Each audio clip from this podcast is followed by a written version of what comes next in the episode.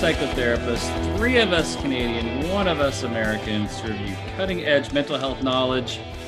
I am Dr. Ryan Howes, a clinical psychologist from Pasadena, California. And I'm Dr. Brooke Lewis, a registered clinical counselor from Coquitlam. And I'm Joanna Boyd, also a registered clinical counselor from the greater Vancouver area. I'm Chris Boyd, psychotherapist from Coquitlam.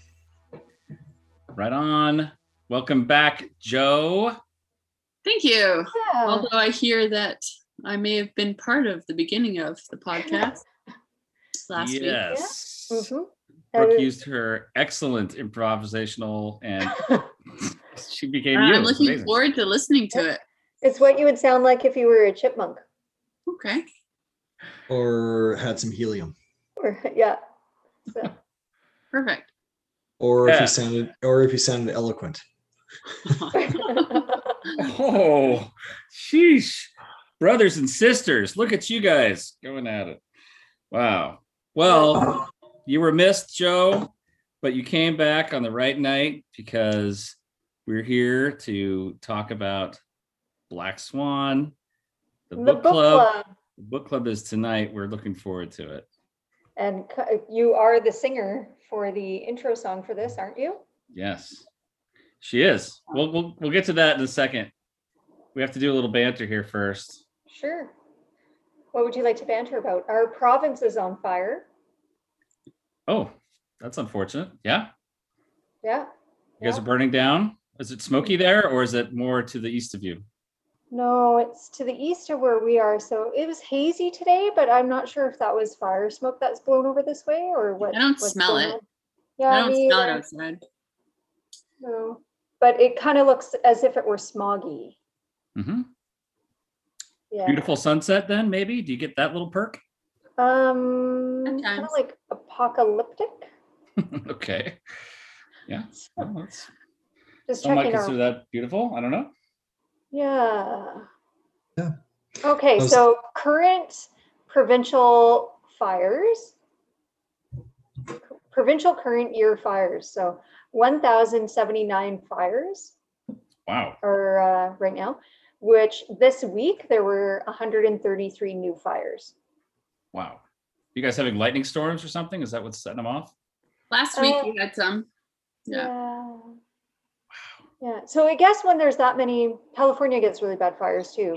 So I was reading an article about it, and um, when there's that many forest fires or when they're really big, they create their own weather system Hmm. because Right. of the smoke and the heat and all the all the things.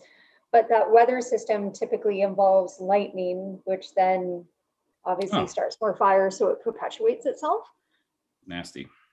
Yeah, so own ecosystem there. So. Wow. Mm, so everybody, uh, yeah, just there's a lot of evacuation alerts and things for people across the province, and Hmm. we'll all keep our eyes open and support each other. Well, I wish you all the best up there. Watch out. Mhm. Last year was so gross and smoky down here and up there. Let's hope the West doesn't completely ignite this year. Yes, you had a really bad one last year, you guys. in Yeah, we all did. It was gross all up and down the West Coast. It was disgusting. Yeah. Um, speaking of some of that, we actually have a we, we have gone backwards in our COVID restrictions here. Really? Yeah. Yes. We just got news today that uh masks indoor masks are mandatory or will be mandatory as of this weekend. So Oh man. here in LA, in Los Angeles County. So the uh the this this whole Delta variant has been uh wre- wreaking havoc and cases have rise risen again. And so they're using a lot of caution and saying, put those masks back on, everybody. So that's that's a little different for us. It is. I wonder if that will be. It's hard to say if because you opened up before us, but Mhm. I don't know if the levels of vac who has a vaccine and those numbers are similar. But we're kind of in that place only for a week now or two weeks, I guess, right? Yeah. Two weeks, which is Yeah. weird still. It is. wear a mask, but that's unfortunate. Yeah, it's unfortunate. My hope is that that doesn't disrupt things like school, things like that that uh, are coming up later on this summer. So, but we'll see. So, fires and COVID. This is just like last summer. What do you know? Here we are.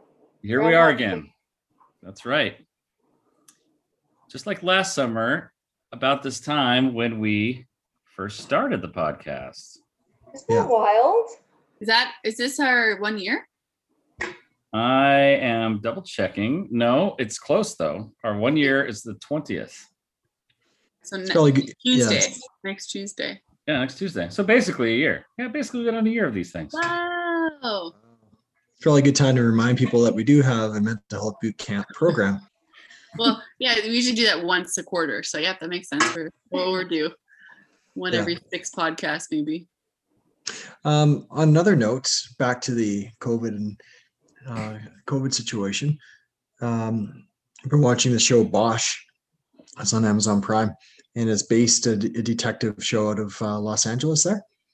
And they actually, it was uh, taking place in January of 2020. So they actually start to talk about COVID popping up, and they made some jokes like, during their uh, New Year celebration, like 2020 is going to be the best year ever and and whatnot so it was filmed after covid of course but they started and then uh, little snippets of that throughout the show Aw. so wasn't full blown masks and lockdown i think they're going to skip that part um, the season kind of wrapped up before all that went sideways but kind of building on our conversation from last week with tv and movies it's kind of neat to see or interesting to see how they're going to handle this whole covid pandemic That is true. That's right.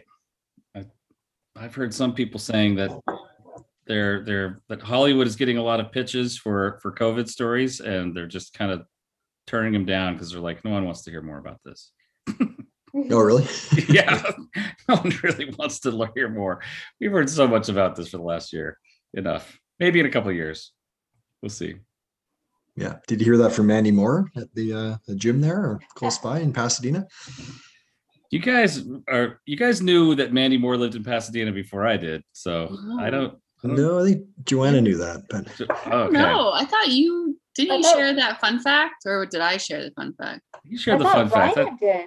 I shared a couple about a couple other local celebrities that are Yeah, from the probably area. me.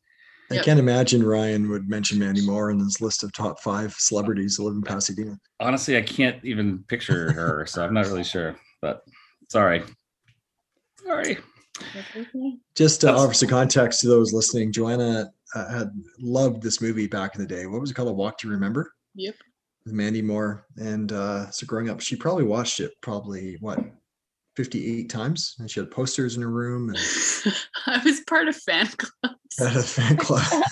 online, even Yeah. to the point of like the main actor having a band, and I would like follow the band. Anyways, yeah. Yeah, who's that? Shane West. Yeah, Look at you. Yep. There you go. Yeah. Who was like, who was in the fan club? Chris, was it you? I know. The truth I was comes in the uh, I was in the X Files fan club Oh, good. yeah, from back in the too. day. I love it. Yeah. Well, that's great. Um, send us your fan club mem- uh, recommendations, people. Uh, info at mentalhealthbootcamp.com. and uh, be sure to check out our boot camp 25 days of wellness exercises for the low, low price of 39 bucks. And that's that's it. Yeah, and if you sign up and don't think it's a good fit for you, that's okay. We'll give you your money back.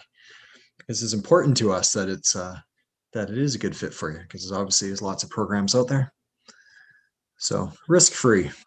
Risk free. My goodness. Money back guarantee. What do you know? That's pretty good. Okay. Let's get time to get to the topic at hand. No more dilly dallying. Oh my gosh. All right, everyone, pause for a second as we listen to Joanna's rendition of the book club song. Go.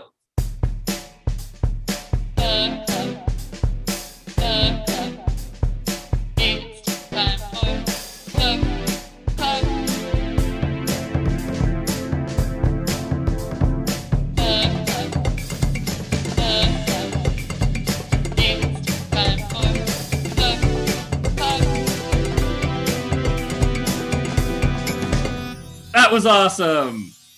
Way to go, Joe. Book Thank club. you. Book It's club. yeah, catchy too. Book club. It's a, it is a catchy tune. For book club. it's it's good stuff, really. I don't know. I don't know where you came up up. with that.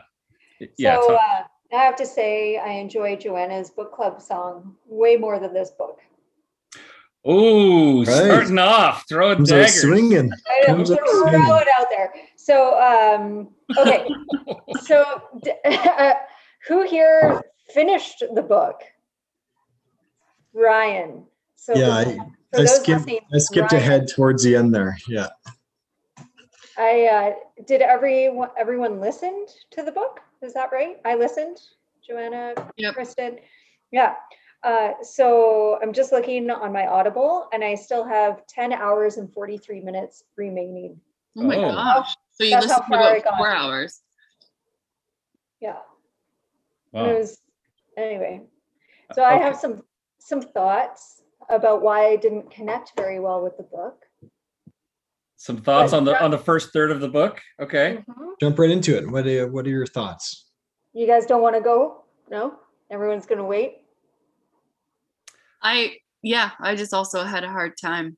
Um, I felt like I was like feel like it's in like a beautiful mind where like Russell Crowe's looking at the board of is that the movie where he's looking at all the math and stuff and all the the things. I don't know if that's the sh- maybe I'm thinking something different, but Yeah. I just um yeah, I felt like I was listening to a bit of a different language. I think it just was very cognitive heavy and very I was like, I think I need to re- keep going back 30 seconds because I don't think I actually soaked that in. And I found that for the good, a good first many chapters. So I had a tough one. It was a tough one for me. So Yeah, yeah. I didn't feel that it was uh, very accessible for an everyday reader. Um, you be, just the concepts and the language. I was not. I personally was not prepared for that, Hmm. and so I think that was part of it. I, I feel if I knowing what the book is now, maybe I would dig into it.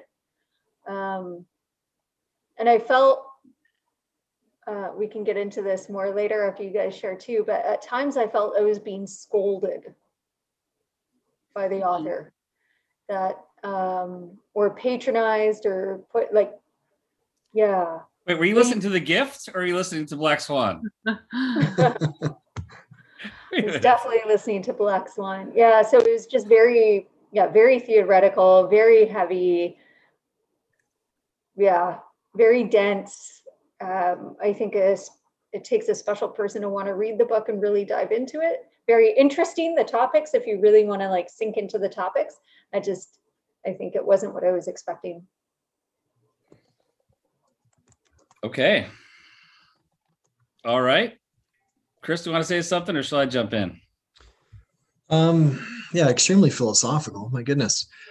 Um, a lot of references. The first few chapters, especially, were, were quite heavy.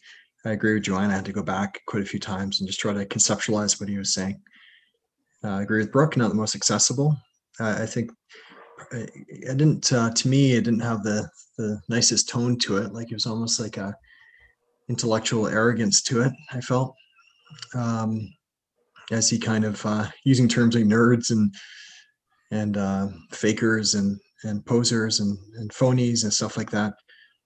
Um, I, I think he wrote this book. I, I think he set out to to create a project that could. Um, well, let's say this way. I guess early on he said he would like to add and, and be considered a, a philosopher, right? So I don't think he was writing this for for us or the average reader. I think he was writing it for intellectuals and and uh, philosophers like those who are very passionate about passionate about those areas. Uh, just the language he was using and the level of sophistication was is going to be above a lot of people's heads. There's a lot there though, and I will get into the the details of it um, once we get Ryan's uh, first impression of it. But lots of intriguing information and lots of stuff to ponder. yeah. uh, definitely changed my perspective on on some things. So we'll get into that part of it. So I think it was uh, enjoyable in lots lots of ways, but yeah, very heavy. Agreed. Heavy.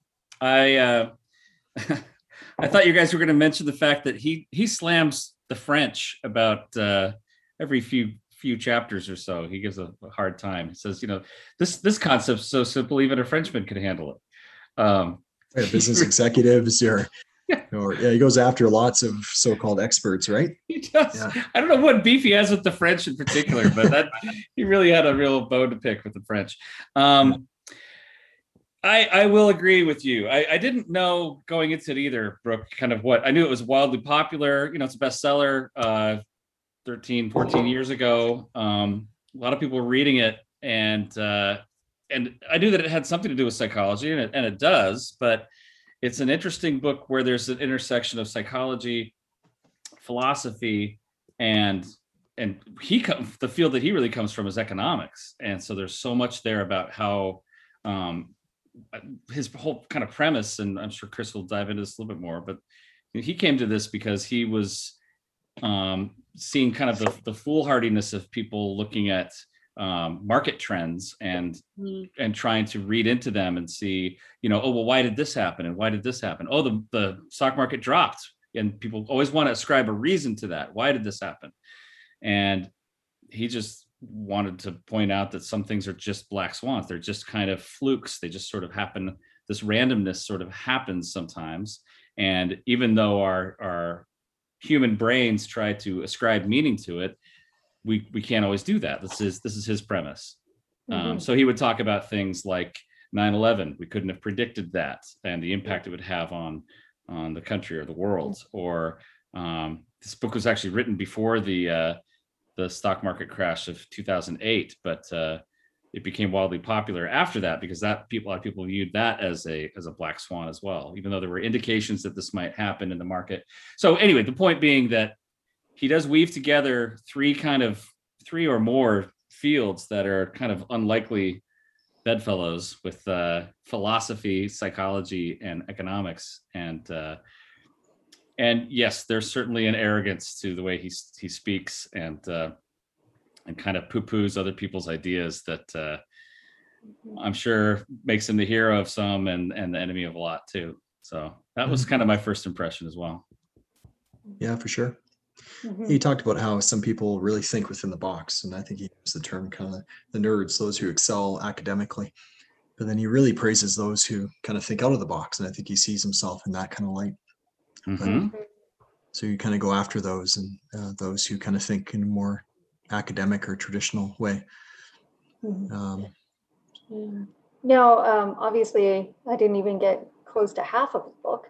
So part uh, part of the reason as well that I stopped reading, yeah, like it was thick and all the rest of it. Um, but this whole, um, as a reader, like I said, I, I felt like I was being like a finger was wagging in my face, like you're foolish for Mhm. falling into these traps mhm. um, for thinking in the box or trying to find reason or meaning. And um, even though we know from a psychological perspective, these things, the reason that we don't ask questions, like um, we do have stereotypes or assumptions because that becomes automatic thought so that our brain can operate faster. Like it's, it's functional for our evolution why we do the things we do like why we don't question absolutely everything um, and why we think in certain patterns and that's evolved so that we and our brains can move forward with the things that are important to us right Mhm. so um, yeah it was kind of like you you foolish human for falling into this trap when really that was our evolutionary development so I'm curious for those who got further, did he go into, hey, let's validate why this happens? Let's validate why people are looking for meaning or um, what purpose this served us and how we got there? Or I don't know, was that part of the book later on? Did I just not get there? Yeah, I think he touches on that a bit. Uh, I mean, he doesn't go too deep into um, evolution. I think he touches on some of those topics though, but he gets into why, you know, as we're we're we're meaning creating creatures and we want to look at something and because we want to be prepared for the next thing that happens. So we're trying to think, look back and see, okay, if uh if this, you know, if if the uh, if 9-11 happened back then and we don't want that to happen again in the future then what do we need to do to prepare to to protect ourselves from the next time that happens right and he says that that's kind of futile because uh I mean, that that was a black swan that's something that's not likely to happen again at least in that particular way. And as much as we try you know people are still we still take off our shoes at the airport. There are different things that people do that are kind of theatrical safety measures that uh, don't necessarily protect us from the next 9-11 um, but uh, but we do it anyway. And Which is, I don't know, it's so interesting about that one, especially like with 9/11 versus, I don't, I don't know. Can't even think of another one right now, but some other complete random uh, act, but yeah nobody thought that somebody could run a four minute mile. Yeah. Right? And then somebody did run a four minute mile, and now a bunch of people have run a four minute mile. So a four minute mile was a black swan at one point. sure but now it's not. And so who's to say some of these events where he's saying, calling people out like this is futile because it's a black swan, but without those precautions, maybe it would become a white swan. Maybe it would become more common because people would say, wow, I never thought about that. You can do that. I can replicate that. Mhm. I don't I feel know. like a yeah, I feel like a lot of things would be black swans as like over time, right? Like we didn't know we could do this, now we can. Like it's almost discovering life and what we're able to do. And I don't Yeah. know. well I- some- yeah, sorry. I was just gonna say at, at one point in the book, I found it pretty pretty interesting. He says, um, you know, the whole point is that we can't really predict what the next black swan will be. He says we can we can predict with some, um, you know, some reliability that something will happen. So he he says he comes people come up to the conferences all the time and say, hey, what's the next black swan going to be? And he said, you know, by its very nature, I'm not going to be able to predict that. I can say that there will be some catastrophe, some some worldwide catastrophe that will happen in the next uh, century or half century, but I can't tell you what that will be. And here we are in the COVID, you know. So I know, I thought about that too. It's a I was little like, bit of- are in a black swan. yeah. Yeah. But But- but are we? Because that's because here are where the critics come in. Because the critics say, is it really a black swan? People have been predicting a pandemic for a long time. You know, the uh, Obama administration yeah. had a had a had a book to prepare for it. I mean, this is something that's people have been talking about. We have movies that are depicting pandemics, you know, including the movie Pandemic or Outbreak. Yeah. Um, and so, is it really that that far fetched, uh, Yeah. or have people some some people been thinking about these things? You know. Another, uh, just to switch gears a bit, he talked a bit about the narrative fallacy, right? Yes. So you say, when looking back at history, we tend to construct an interpretation that fits into a nice story, when it is likely that what were actually uh, occurred was much more random and unplanned. I want to believe there was a nice, clear progression, and that it was predictable when it really wasn't, right? Yeah. So really, um, talking about how, um, yeah, okay, developing these stories or, or this narrative is often uh, inaccurate, right? But we actually use um, constructing a coherent narrative a lot in therapy. Like I was, I was actually connecting with a client today, and and um, and the probabilities came into it. I know he has a lot of things to say about probabilities as well, as we do our best to anticipate um, things happening in the future, and often we're we're very wrong, right? But is there what's wrong with helping someone construct a nice little story or trying to make sense of the past if it actually helps them out psychologically? I guess is what I'm curious about. Exactly.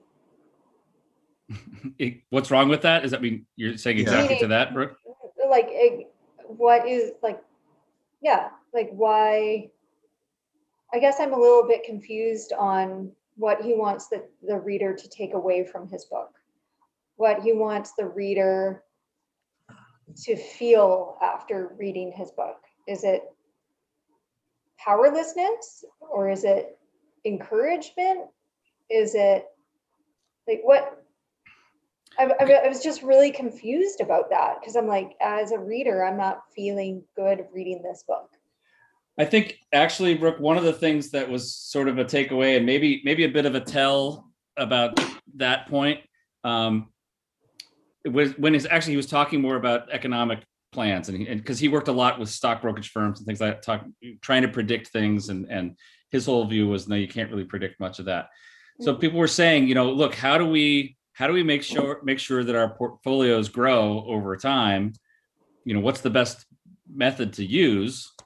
And he said, I think you should put 85% of your money into very conservative, like stocks or bond bonds and things that are like slow growth that will uh, really never drop or very low likelihood that they're ever going to drop and just kind of plug along. And then 15% you put into more kind of wilder speculative things that may have a high upside or or you may lose it all, but these more kind of risky stuff. And I think that's sort of his philosophy for life, basically. That Mhm. really, I think, you know, he says for the most part, be be safe, be kind of conservative in what you do and what you're um what you're shooting for in your life, be kind of uh, you know, risk averse for the most part. But for a small portion, 15%, yeah, that's where you can go ahead and and go wild and you know shoot for Yeah. shoot for superstardom or something like that so it would be like you know if you're if you're a rock star if you want to be a rock if you're an aspiring rock star then make make sure you have a day job and then you know do uh 15% of your your time spend on superstardom Right. Yeah, for sure. You, you know, it's kind of interesting about the, the the narrative piece again is again, I help clients. I had a, a client I saw recently and and uh, he got in a car accident. So often we talk about probabilities. This this author doesn't necessarily like probabilities a lot that much because it doesn't take into account black swans, right? So we're often off. Like he talks a lot about the bell curve, and uh, he doesn't like the bell curve. So it kind of shifted uh, my therapeutic approach actually, because for a while we're talking about probabilities of him getting in another car accident. 'cause He's already been in two, right? On the way to our session, he on his he showed me on his car cam that a, a truck swerved in front of him, and he was kind of rattled by that uh, because if he was closer to it, he might have got swiped by this car, right? So he said, "This is proof that maybe it's not safe for me to drive again," right? So I was taken aback by that because I'm like, well, taking into account the whole black swan idea and these two accidents he had were absolutely unpredictable. Like he's a very defensive driver. So I'm like, he's he's kind of right. I can't. We can go off uh, off of probabilities, but there's a chance that something awful may happen to him again, right? So um, instead, we had to call a spade a spade and, and kind of shift the perspective a bit. You know, moving in the direction of radical acceptance and and okay, if that's the case, then what does that mean? What is there a pivot you can make in your life as a result of that, right? Because this author actually talks, uh, Taleb talks a lot about um, what we've caught, talk, um, referred to as metrics, right? He said missing a train is only painful if you run after it, if you allow yourself to care. Um, so he was saying that you got to be very careful about um, um, uh, focusing on things that you have control over, right? Sure. Focus on things you have control over. And the probabilities piece, one of the examples that he uses a lot that I I like I liked was this uh, was about the turkey, right? So you have so turkey is born and is fed and cared for every day for a thousand days, and uh, and in that that likelihood, that probability would say that on day 1001 the turkey is going to be cared for and fed and everything's going to be fine but on day 1001 happens to be the day before Thanksgiving and the turkey becomes the main course, right? So Yeah. so you can't For the turkey, it was a black swan, Not for the people. but, but But not not for for the people. not for the people. They knew exactly what was happening, right? So it's Yeah. a it's, it's The unpredictable part of it. Yeah. Mhm. So back to that that client, it- it- we instead focused on, okay, well, if something does happen again, um, you know, just trying to focus on his ability to navigate through that. So there might be some uncertainty that happens, but um, you know, he has traits and characteristics that can help him respond accordingly. So that's kind of what we focus on before, because in his mind, um, it is still kind of risky um, to drive. So we, we kind of focus our attention that kind of way. So I- think and I, It's good point. I was just gonna say, I fe- I feel like it's even simplifying it more. Like when we try to help someone say, you know, yeah, what are the chances that will happen again, or it'll be okay, like, or like we try to go with some probabilities, but ultimately you can't guarantee anything. Anything can happen at any time, Yeah, and that's I hard when it. clients are trying to get through things or you know get out there if anxieties are coming up and you're like right i can't actually reassure you of anything but we can do your best to pr- help you deal with whatever would happen but Yeah. Yeah. Exactly, right? Wh- We which- cannot, we don't, we're not future tellers. We can't mm. Like guarantee to a client that something bad's not gonna happen, but we can try and help teach them the skills to manage whatever does happen to them. mhm. Yeah. And, and I think he would support that in terms of uh, Yeah. some of his messaging, right? Yeah. Is what are those rules that you abide by? What are those metrics? What are those things that you value? Because if you focus too much on probabilities or stats, then you might be setting yourself up for a big, a big surprise, right? But it's hard too because he does say in some ways like with the blindness he talked about for implications for blindness which was a narrative fallacy which he talks about chris was people more focused on stories and not statistics right? Like the the one skydiver who may his wires they wires get connected with everyone like jumping out tandem and they pass away. And then people now think i'm if i go skydiving that's going to happen to me. Whereas the chances of that happening are so slim you actually do look at stats so he's saying like there's he is he wasn't he saying like the story people tend to go with stories like oh i heard this happened now that's going to dictate whether i go to that restaurant because someone had a bug in their dish um, or Sure. um, whether i try that one thing because i know someone who had something happen to them i think Yeah. that shows us a lot i know that totally makes my decisions with certain things um, So it doesn't feel like a black swan if it's a personal connection. Well, even if it's more yeah even if it's startling, emotionally startling. I mean, the, the a, a similar argument I heard a while ago saying that you really can't learn that much from the news because if it's news, then it's probably not generalizable. Like when Right. you hear when you hear about a shark attack, that really raises you. Oh my gosh, someone got eaten by a shark or something like that. Oh no, and then you get worried. You, you don't go to the beach because you're afraid of sharks. When you know sharks attack some you know a handful of people every year, but uh, you know smoking kills millions. You know or something Mhm. and it, but but smoking isn't news because it's so widespread and generalized people don't even talk about it but a shark attack is unique and rare and then we get uh, fixated on that right Yeah, good point. So I guess he does talk about that a bit, Joe. It's a, a good distinction to make is that the way to avoid the narrative fallacy is to favor experimentation, right? Mhm. Over st- storytelling. yeah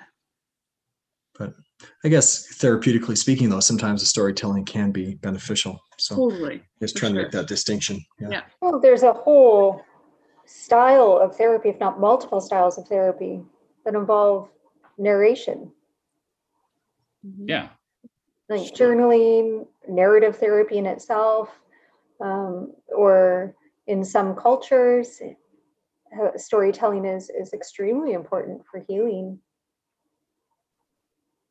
Yeah. well and maybe is that a difference then between like individual stories and using a, a story as a like a parable or a uh, something that would help to Yeah. guide everybody like Yeah, like we when we do when we do work with like trauma you know we want people to be able to maybe retell their story uh you know instead of focusing on the victimhood and on the pain maybe they're focusing on the resilience and the overcoming something like that right um which is personal story a very important one you know to be able to see yourself in a different light and view your story in a, in a more empowered way but I think he's talking about how you can't just take kind of a one-off story and say that's the way it is for everybody.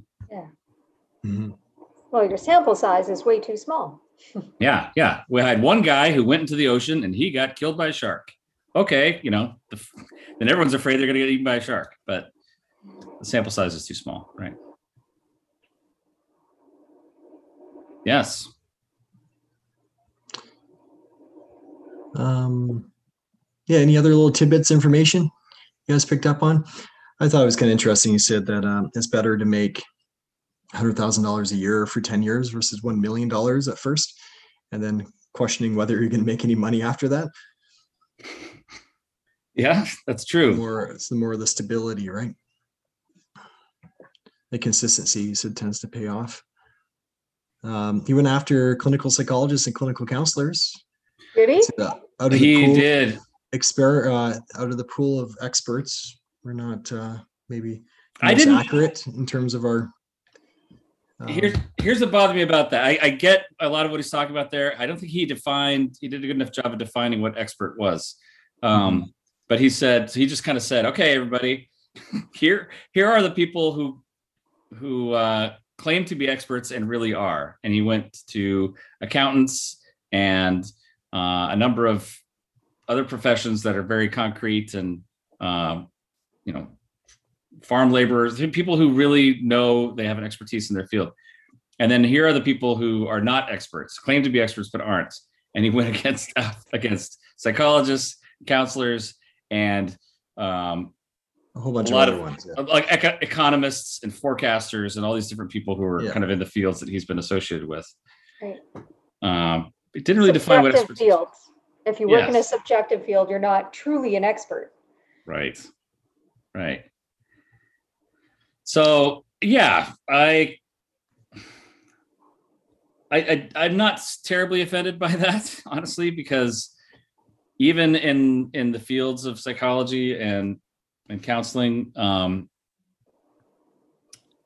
unfortunately, even though we have something like the DSM, uh, not everybody really follows the DSM people interpret things a lot differently. You know, they say that there there have been studies where people have been given the same case material and come up with wildly different diagnoses. You know, ten different therapists come up with ten different diagnoses. So there's it's it's challenging, but I think it's it's really because of sort of the nature of the work and because the human mind is is not uh, easily defined and uh, it, it's it's it is a more subjective sort of science that we have here. I know that we, we can measure things, but you know, a relationship is is not just a bunch of numbers. There's a lot of different components. It's very fluid. Well, in, in many ways or some ways, um, each of our clients is a black swan, Say more, Brooke. right? Whew, maybe, right? But they're individuals. They have their own histories. They have their own narratives. They have their own experiences. No two are going to be exactly the same.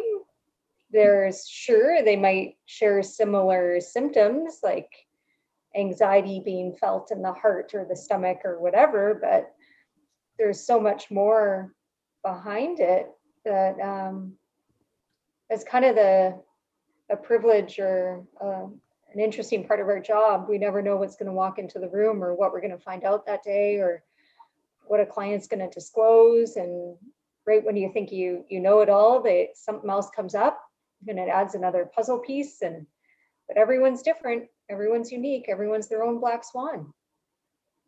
So maybe we're experts in black swans.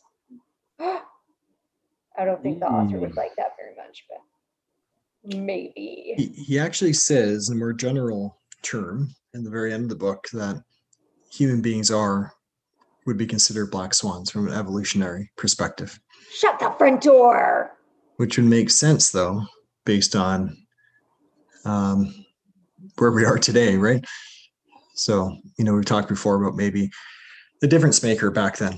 Um, you know, I've mentioned how it might be that we were able to anticipate harm and danger, and we have uh, the, the uh, frontal lobes that were more developed. And my goodness, um, a lot happened over the past couple hundred thousand years of evolution, right? As a result, kind of threw things off a bit.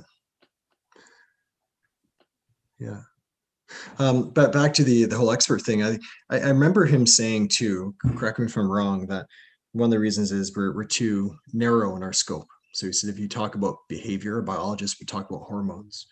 If you talk about um, to a psychologist, they may talk about experiences. Or I forget what he what he mentioned. If you talk to sociologists, they talk about culture.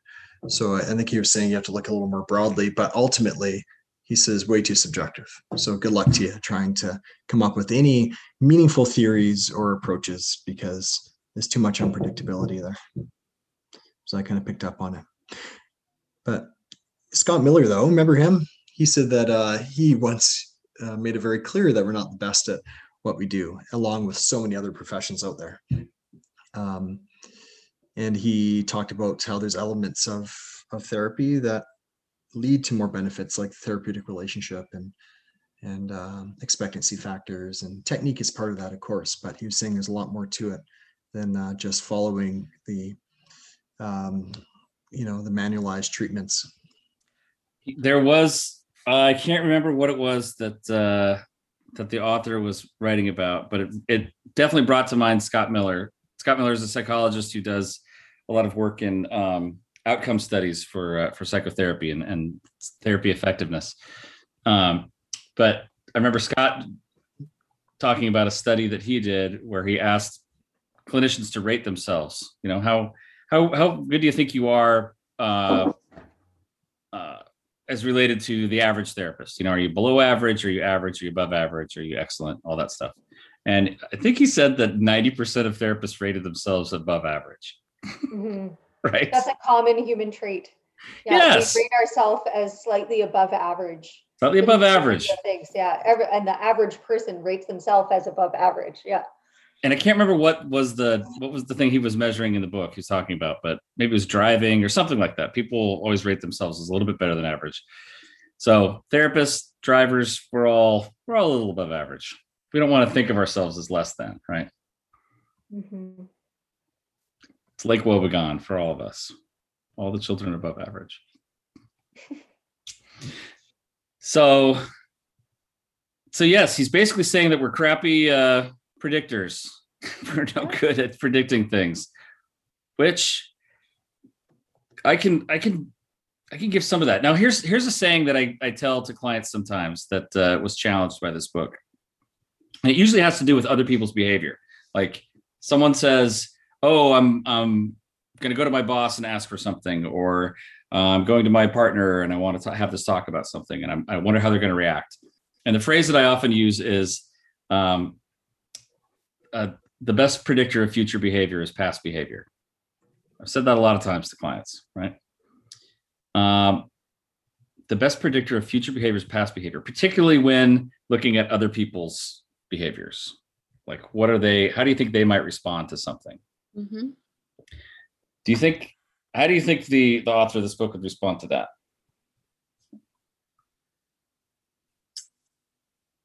I just don't see how he could disagree with that though. Like, because I feel like human beings are, unless there's some pretty serious stuff going on, can be pretty predictable, or unless they're really in a bout of change or if are influenced. I don't know. I like we're not predictable, predictable, but it's not like there's um, random catastrophes. You know what I mean? I don't know. You probably wouldn't like it, but I just think um, I think we do learn from past stuff. I think you can understand someone from their past behaviors. So Yeah. And I, I, I do think, or from the very small amount that I listened to, that the author was focused more on like events than discrepancies in people. mm-hmm. Mm-hmm. So- sure, but do you? you know, but- yeah. like psychologically speaking on an individual level, like I don't know if you would really have a comment on that Mm. versus stock market or random acts of terrorism or um, big events that might happen in life. Um, just things that almost things that happen to you versus things that you you do or anticipate on an individual level like so if ryan if you're consistently uh, thoughtful and then i come to you with something and you're accusatory you being accusatory is a black swan sure. It, it, that would seem really out of the norm and odd and whatnot right?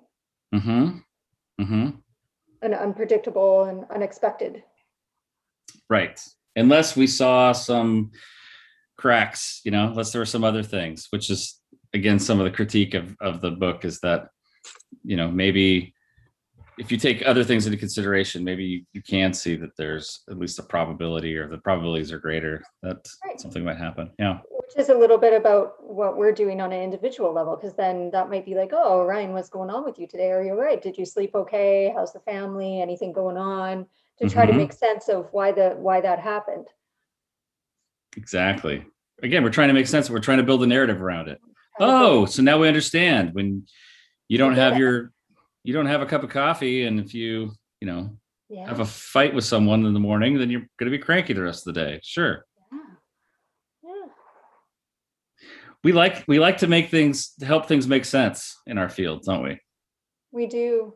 From distress to emotion, you know, all sorts of emotions to even, even, even irrational thoughts. You know, when someone comes in and they're thinking something that seems wildly off, sometimes we're like, well, I wonder where that belief came from. You know, Mhm. Like, oh, of course you think that way because that's the way you were taught when you grew up, you know? Mhm. For sure. But yeah, I don't think that in our field we want to predict or get into that with clients of like trying to predict the stock market crashing or winning the lottery or being in an accident or anything like that. We're not these external events, we're not really tracking or trying to help them with those. It's more how to manage the black swans. Yeah. But also like he would warn against being too directive in, in therapy, for instance, like being too certain. Like if we're trying to conceptualize what's going on, we, there's a good chance there's unknowns, unknowns. Those might be factors we have no idea of, right?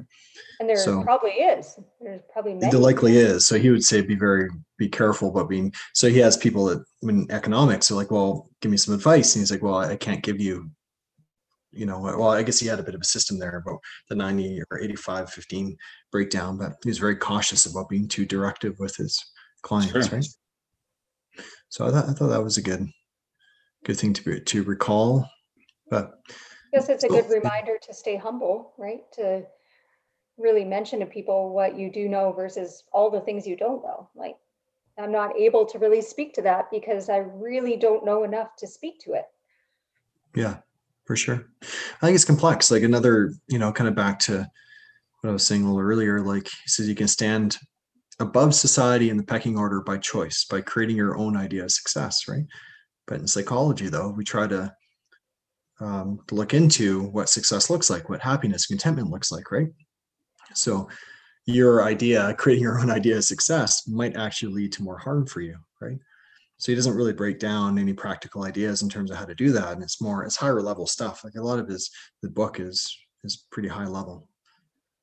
Right. Mhm. It is. It is pretty high level. It's uh, uh and honestly, if I'm going to give a, a, a final critique to this, I I think it's too long. I think that his his ideas could have been told in the four hours that uh, Brooke listened instead of the 15 hours that I did. Oh, man. So it's extra rough, just complete side note, tangent a little bit here. I, I belong to like a book club with my friends, which is part of the reason I encourage this book club. I enjoy book club, but um, our book club is next week. So I wanted to try and get through this book before getting starting the next one. And the next book that we're reading on Audible, when I downloaded it, is 17 hours. I totally thought the book was going to be like we kind of read uh, the the previous books. If I listened to them on Audible, were maybe seven, eight, nine hours. 17 hours. I'm like, how am I going to get that in? Are these So I- novels? This one's a novel. Okay. It's a murder mystery. Yeah, so I'm going to speed it up. But anyways, 15 hours for this book and 17 for the next book. It's a lot of listening. Well, Woo. should we should we go ahead and talk about what our next book is going to be?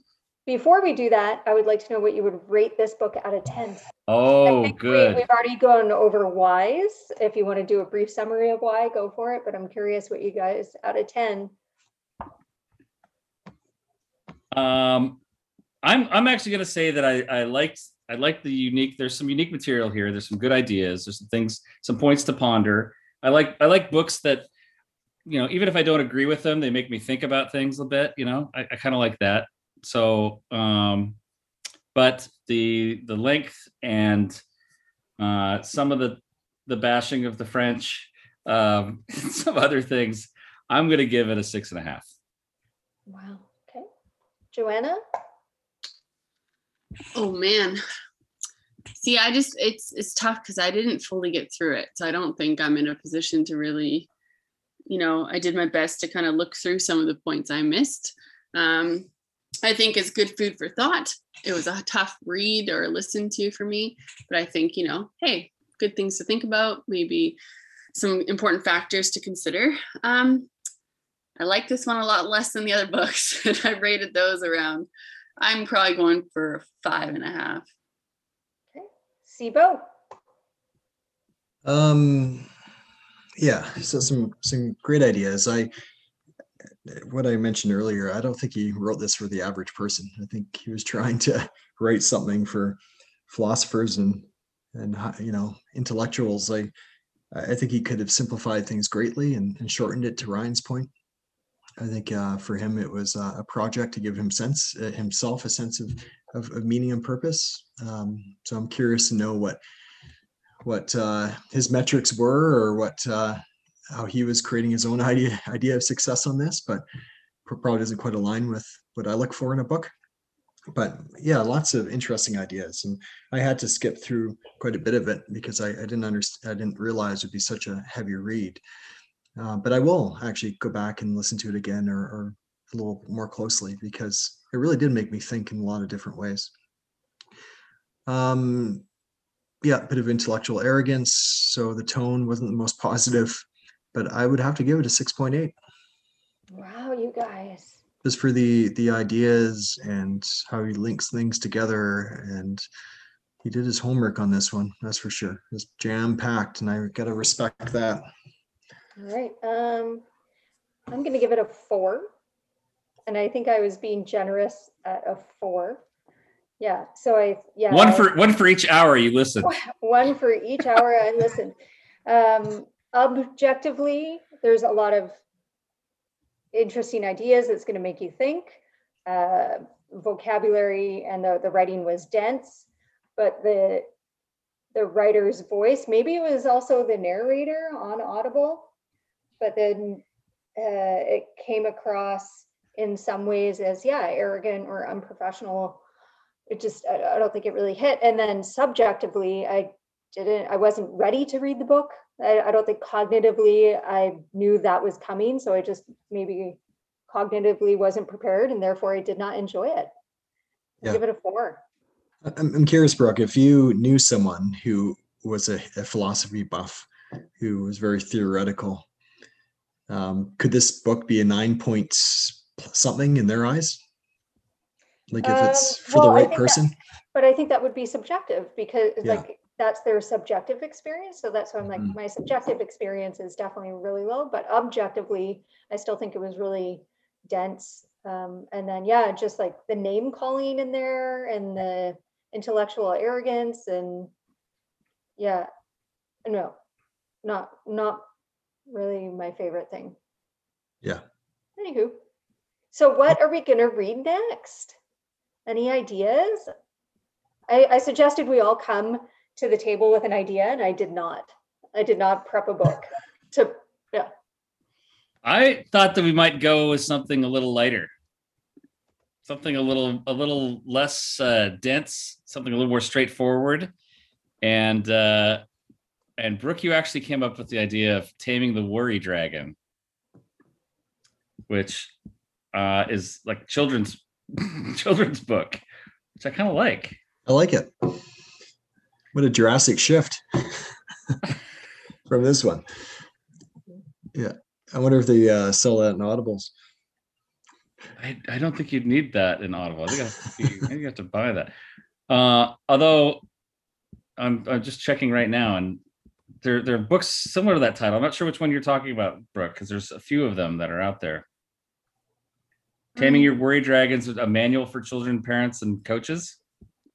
Yeah. I, think, I think believe so. It's usually like a, yeah, like Well, I have there's- the manual and then I have the one where there's the worksheets that you photocopy. So it's a very, like a little coil made thing. It's not like a bound book or anything. Okay, yeah, that's the one here. There's, they, I guess there's several. I guess dragons and anxiety go together hand in hand. There's another one called "Help Your Dragon Deal with Anxiety." Train your dragon to overcome anxiety. This is where you're helping your dragon. The dragon isn't the anxiety. Your dragon is is anxious, and you're helping them deal with that. There's all sorts of different anxiety dragon. Books. Yeah, this is the one I have. Oop, can you see that? Yeah, it's still quite, re- there you go. Oh, yeah. So it's like Yeah. a little coil. This is this is on Amazon. Oh no, I'm not available. Yeah, it's just a little spiral bound one. So, but I'm happy. I'm open to any book about taming dragons. So it seems like it was written in 1990s. Is that right? No, that can't be right. From Jane Garland. Yeah, So very Jane CB Garland, Sandra Very Koh. CBT focused. Yeah. Yep. Hmm. I'm Well, down this- for this- it. Well, we, we can't get it though, Chris. That one's unfortunately. Well, Joanna has one, right? We'll ship it down to you. we'll ship it to everyone who wants wants a copy. How's that? Okay. So, any other ideas, or should we uh, be a wait and see scenario here? Well, do you, Chris or Joanna, do you, either of you have an idea? Um, I had one that I thought of. Uh, I don't know if I've mentioned this before, but "What Happened to You" It's by Bruce Perry with Oprah. Oprah, I can't speak. Oprah. Um, so conversations on trauma, resilience, and healing. I think it goes a bit into her background.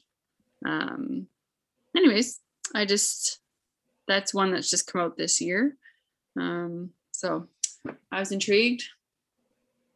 But I could put that That forward. But yeah, if we don't want to decide right now, we can let our listeners know first thing next week. That sounds like an interesting one. It does. I like trauma books. I really like Bruce Perry stuff. Um, and uh, yeah, Let's do and it. also we could, hey, and it doesn't hurt to do something like some of us um, have already done, but like read before, like if we think it's helpful to people who are listening. Um, but it's always nice to read something new together. Mhm. Sure. Oh, that's a good point, Joe. I guess we don't always have to go with something new to everybody. Yeah, You know, Yeah. If there's one where you're like, this was pivotal or really changing, really made me think about something a different way or really enjoyed it, or I refer this to clients all the time. We went. We did our our book recommendation a few months ago, and we could just go through that list, see what There's we want to grab many, there. right? Yeah, but I do think um, reading newer books that are coming out, that's helpful, not just for Yeah. readers, but for us to see what's out there and what we can further recommend. And yeah, I vote Joe. What happened to you? I want. I want to read that one. okay. I'm in too. Yeah. You okay with that? Seems Yeah. relevant. And I don't know who this Oprah person is, but I know who Bruce Perry is. Yes, the famed psychoanalyst Oprah Winfrey. That's who that is. Okay. Is that okay with you, Brooke? I'm in. All right, we're into trauma, resilience, and healing. What happened to you, Bruce Perry, Oprah Winfrey? That is our next book for five weeks from now. Sounds good. Sounds good. All right. Well, this was uh this is good. I I like it. I like it when we don't like a book. it's kind of nice. We we get to or you know, we, we like some parts, we don't like other. It's a whole book, you know. There's some things we like, some things we don't. We don't have to like all of it. It's all right. Yeah. This was this was fun. I like I like the story we told. I like the narrative we shared here today. I agree. I think it all makes sense. It was predictable. Our opinions were predictable I knew you weren't going to like this, Brooke. And you know why? Because, because I picked it. There's also, it was, our, our podcast was somewhat digestible. So that was good. There's a bit of a difference from the, the book itself. yeah, that's true. It was. I understand it better now talking to you guys about it than I did when I read it. really had to debrief that one. Yeah. Totally. Oh, that's great. Okay. Well, maybe we should just wrap this up then for the night, if that's okay. So that's it, everybody. Like and subscribe on Apple, Google, Podbean, Audible, Spotify, Stitcher, or YouTube. Send your questions to info at mentalhealthbootcamp.com. Visit us on Facebook or Instagram. Tell a friend or two or a swan or two. And uh, see you guys next time. Good night, everybody. Thanks for listening. Bye. Bye Bye bye. bye. Bye.